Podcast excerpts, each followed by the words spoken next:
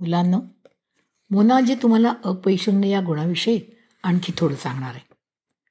अपैशून्य म्हणजे नुसतं माणसांशीच चांगलं वागणं नाही तर प्राण्यांविषयी सुद्धा प्रेम बाळगून त्यांच्याशी चांगलं वागायचं.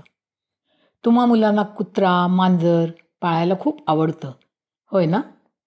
पण ब्लॉकमध्ये ते पाळणं अवघड असतं म्हणून आईबाबा तुमची ही इच्छा पूर्वी करत नाहीत.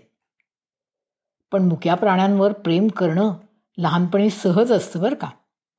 मुलं जशी जशी मोठी होतात तसा तसा हा गुण कमी होतोय का काय?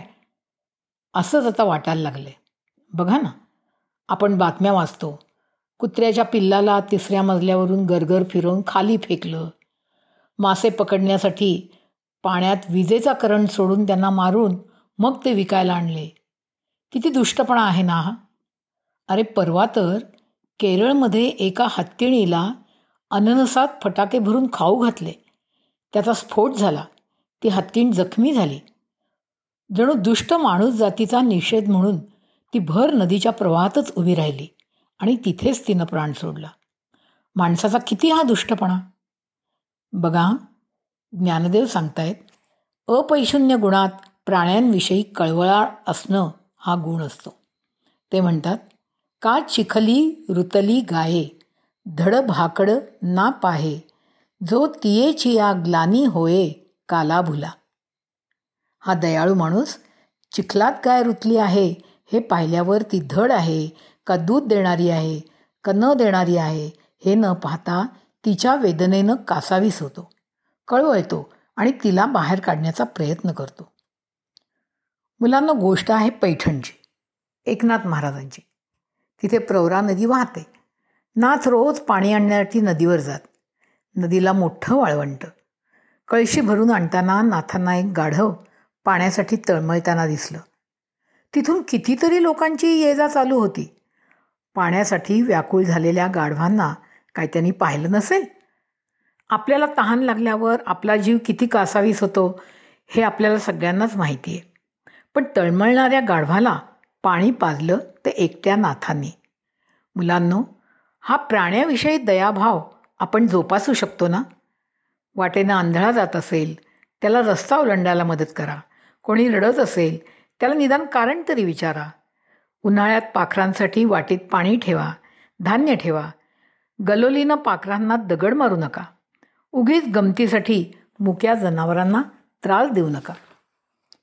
आता ही श्यामची गोष्ट ऐका बरं का. श्यामच्या आईमधला हा श्याम श्याम आणि त्याचा धाकटा भाऊ दोघं तुळशीच्या अंगणात खेळत होते. श्याम सात आठ वर्षाचा व त्याचा भाऊ पाच वर्षाचा. एकाएकी टप असा आवाज आला. दोघंही शोधू लागले. काय पडलं असावं बरं झाडावरून? शोधताना त्यांना झाडाखाली एक पाखराचं लहानसं पिल्लू दिसलं. त्याची छाती धडधडत होती.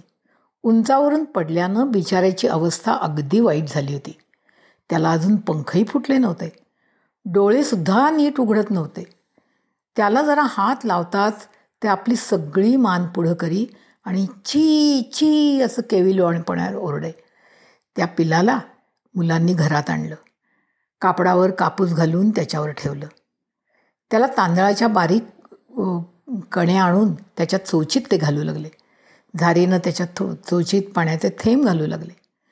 पिलावरच्या प्रेमानं मुलांनी त्याच्यात चोचीत पीठ कण्या पाण्याचे थेंब घातले. गरीब बिचार पिल्लू. मुलांच्या प्रेमानंच बेजार झालं आणि शेवटी त्यानं मान टाकली. मुलं पिल्लाला सांगत होती अरे आम्ही तुला पिंजऱ्यात कोंडून नाही रे ठेवणार. तू बरा हो आणि आपल्या आईकडे उडून जा. तुझ्या आईसाठी नको रे मरू तू.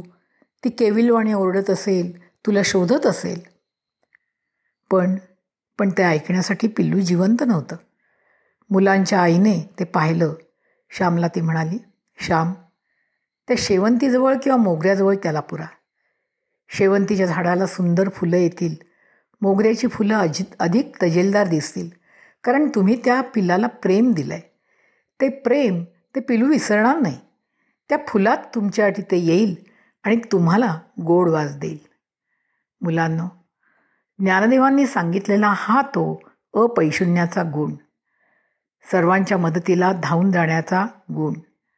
पशुपक्षी सर्वांवर प्रेम करण्याचा गुण.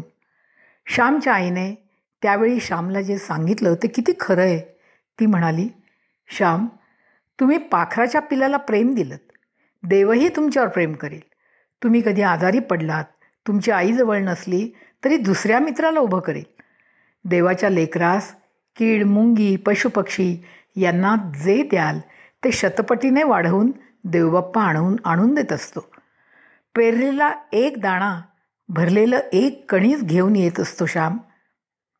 किती सुंदर शब्दात श्यामच्या आईने अपैशन्य गुणाचं महत्त्व श्यामला सांगितलं.